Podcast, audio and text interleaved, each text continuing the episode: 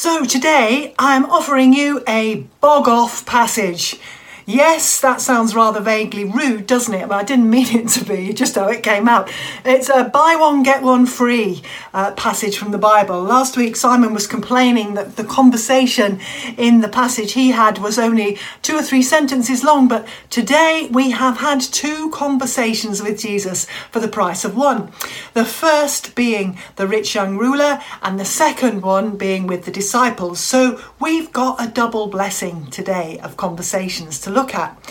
Now, the man is called rich in all three synoptic gospels Matthew, Mark, and Luke, but Matthew describes him as young and Luke describes him as a ruler, as in a sort of court official of some sort.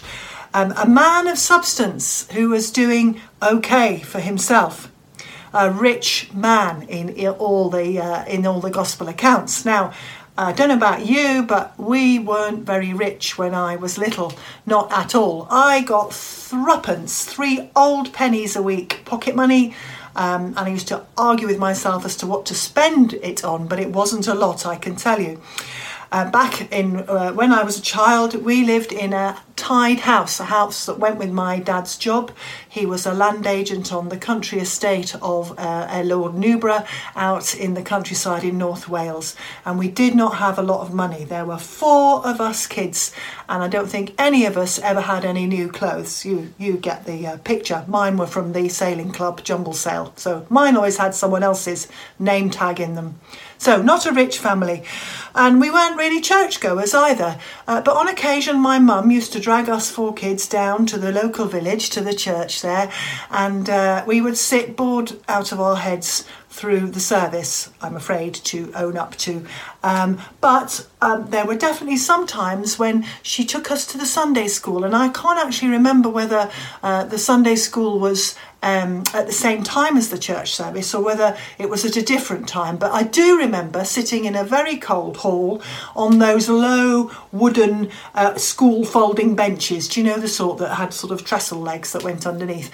And we used to learn things off by heart. And one of the things we learned off by heart was the Ten Commandments in the old King James version. And I can still sort of remember them uh, even now. Um, not brilliantly, so I've just got them in front of me to check, but it's something like I am the Lord thy God who brought thee out of the land of Egypt. Thou shalt have no other gods but me.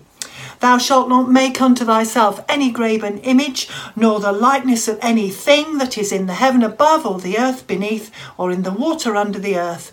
And thou shalt not take the name of the Lord thy God in vain, etc., etc. Are you impressed? Well, I'm not because I had to keep checking. Well, the rich young ruler, he obviously knew his commandments too, and he was obviously really assiduous in keeping the law, but there's still this one question in his mind Am I doing enough to be saved? So he checks in with Jesus, who he recognizes as a good teacher. And this is not just an idle conversation. He really wants to know. He runs up to Jesus now, that wasn't the done thing for someone of status, by the way, to go charging up to someone. And when he gets there, he falls on his knees. And in the message version, it's translated as he greeted Jesus with reverence. And good teacher, he says, what must I do to um, inherit eternal life? But he does not get the answer he wants nor expects. He's expecting more rules to keep, more stuff to do. He knows his commandments, he keeps them religiously, but he's totally missing the point. He knows an awful lot about the law, but he is spiritually blind. Now, the Old Testament Jewish view was that wealth was a total sign of God's pleasure. So, if you were rich, you must be in right standing with God because you must be doing the right things and you must be living under His blessing. But Jesus turns this view on its head. And he tells the young man something that was ever so easy, but actually was in fact very hard to do. It's so hard he couldn't do it. The rich man wants eternal life on his terms, But Jesus points to God as the source of all goodness and therefore of eternal life, and he tells the young man to sell all he has and to give it to the poor. Now, I was thinking, what could be uh, the equivalent for us? Um, and in modern terms, maybe um, our excessive consumption uh, deprives the poor of the resources they need just to survive. We, uh, we look, we hear of deforestation to satisfy our demand for meat or for the making um, it possible to mono-species planting like palm oil pl- uh, palms or overfishing or hunting to satisfy uh, our need for certain foods and these causing species extinctions.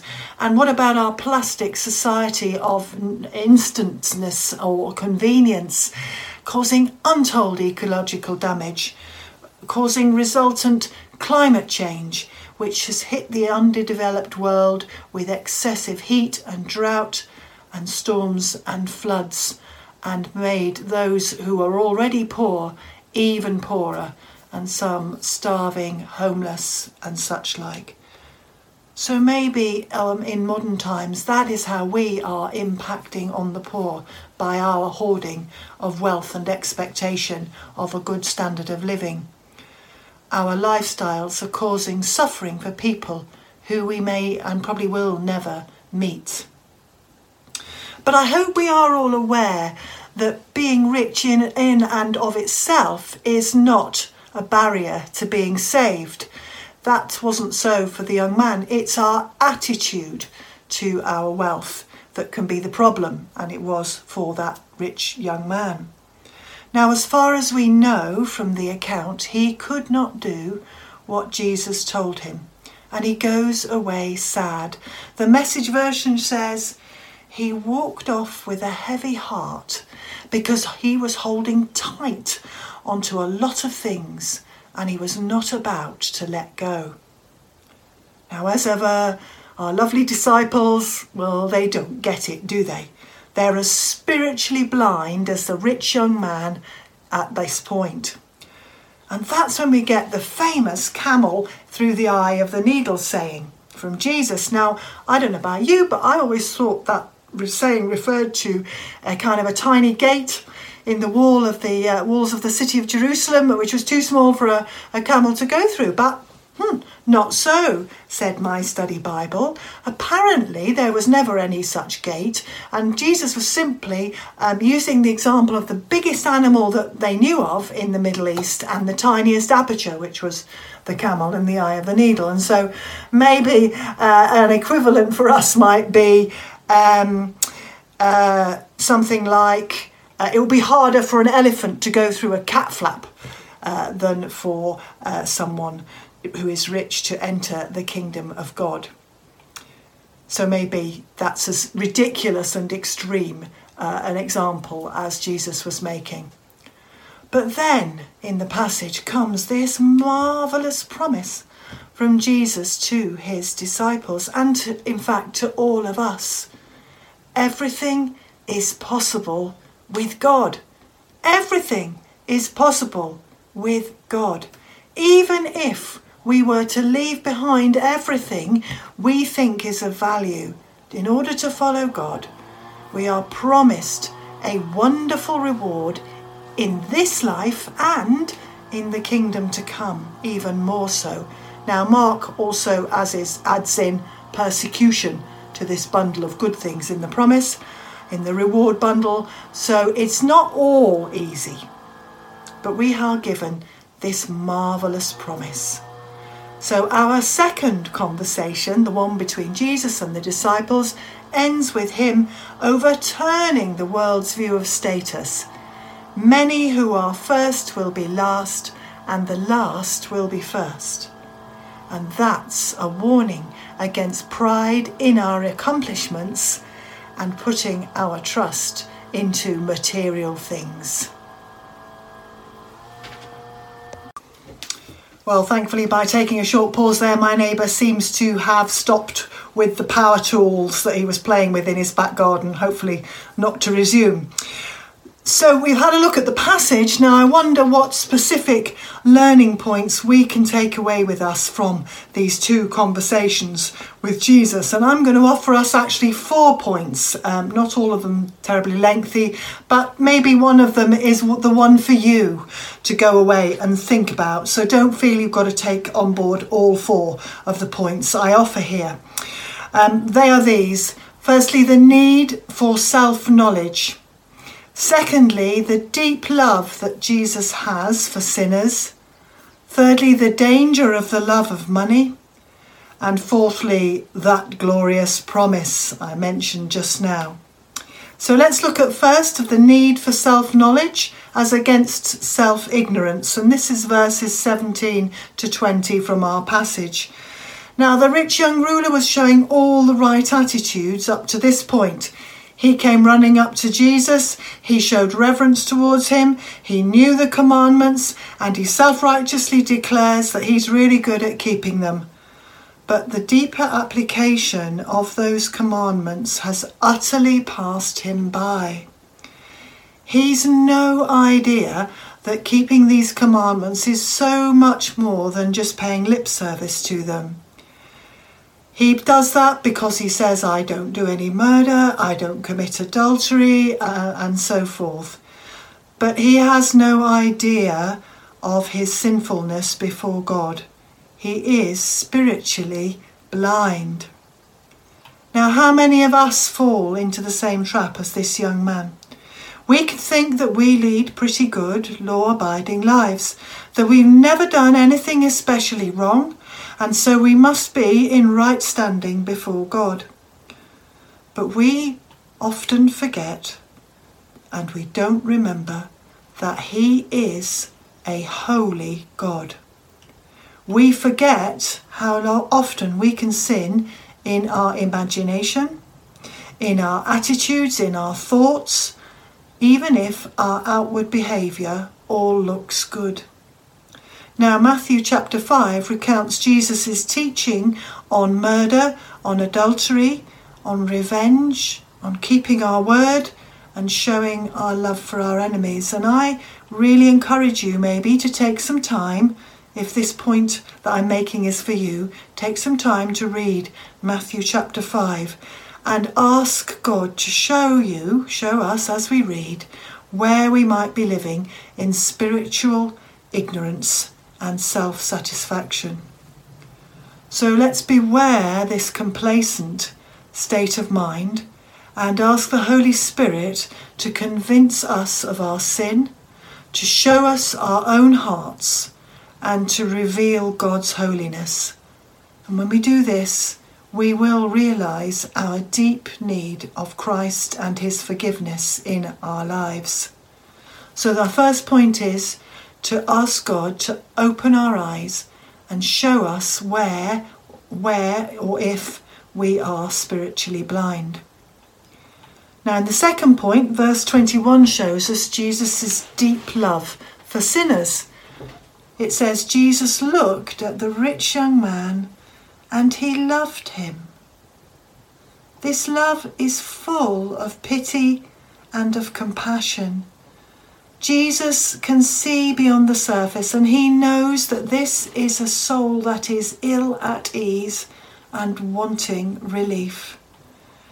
He looks with tender concern on the young man and he looks with the same compassion and concern on us. It doesn't matter how far we think we've fallen. It doesn't matter how far away from God's forgiveness we might think that we are. It doesn't matter how deeply ashamed we feel. Jesus sees us. He looked at the man, he saw right through him, and he does the same for us. Now, there's a phrase, isn't there, in the modern idiom, which is, goes I see you. And in the Urban Dictionary, that's given the definition as what somebody says to you when they really understand where you're coming from. It means, I know you. I'm fully aware of you. I'm present for you. Jesus sees us. He knows us. He's fully aware of us. He's present for us. And He looks on us with love. We are His sheep, given to Him by God to care for. More than that, we are told in the Bible we are His bride, His beloved, joined to Him by an everlasting covenant and as dear to Him as part of Himself. And He weeps over us. Salvation is ready for even the worst of us if we will only come to Him. If any are lost, it isn't because Jesus, Jesus doesn't want uh, to save them or He doesn't love them. He has a big, wide, open heart and it is open to all. Never forget that and never forget to tell others about that. So Jesus has a deep, abiding love for sinners, including you and me. Thirdly, and much more briefly, the immense danger of the love of money, uh, verses 22 to 26. And remember, it's not so much the having of money, it's putting our trust in it and our material possessions that's the problem and can cause our ruin. Paul wrote in Philippians 4:11, "I have learnt to be content whatever the circumstances, and so should we." So the danger of the love of money. And finally, fourth point, there's Jesus' glorious promise, verses 27 to 31. Now, I don't actually think there's a stronger promise in the whole of the New Testament for this life, the life that there now is, for this present age. Any of us who are feeling fearful or anxious or suffering or enduring hardness or sickness can take deep comfort from this promise of a reward in the here and now. What do I mean by this? Well, if we're lacking in blood relatives, if we're lonely and on our own, we have our church family. Our relationship with fellow Christians can actually be deeper and closer and more spiritually meaningful than with those uh, with whom we have blood ties. And if we're lacking in material comforts, then God promises us that those who live out their lives in service of Him will always have enough somehow. It's not about what we get from following Jesus, it's about what we can give. And of course, things won't always be easy. We just look around us to see the truth of that. There will be difficulties, there will be persecution, even, but when we feel faint hearted, we can reread this passage and take courage. In Psalm 30, verse 5, it says, Weep, Weeping may stay for a night, but rejoicing comes in the morning. Through the sharing of persecution, Christian relationships can deepen and flourish. And if we feel that we are worth little or nothing, then we can take heart from Jesus' promise in the kingdom to come. The first will be last, and the last will be first, that human values will be reversed. Nothing, literally nothing, is impossible for God. No one, literally no one, is too far from His love. Everyone, literally everyone, can receive the grace and mercy of God if we'll only set aside these transient earthly things that get in the way and humbly fall on our knees in His holy presence. So I'm going to give us a time uh, to respond now. Uh, I'm going to pray and then we'll listen to a song uh, or join in if you prefer, just to remind us of God's wonderful saving grace for each one of us. So, the four points you might want to consider one or more of as we respond now are firstly, asking God to open our eyes to our sinfulness, remembering the deep love that Jesus has for sinners, the danger of the love for money, and the marvellous promise of Jesus for this life and the life to come. But let's pray before we have the song. Thank you for saving me. Father God, we thank you that Jesus is someone who loves us, who sees us, who knows us. He knows the deepest thoughts of our hearts, and He knows all that we struggle with.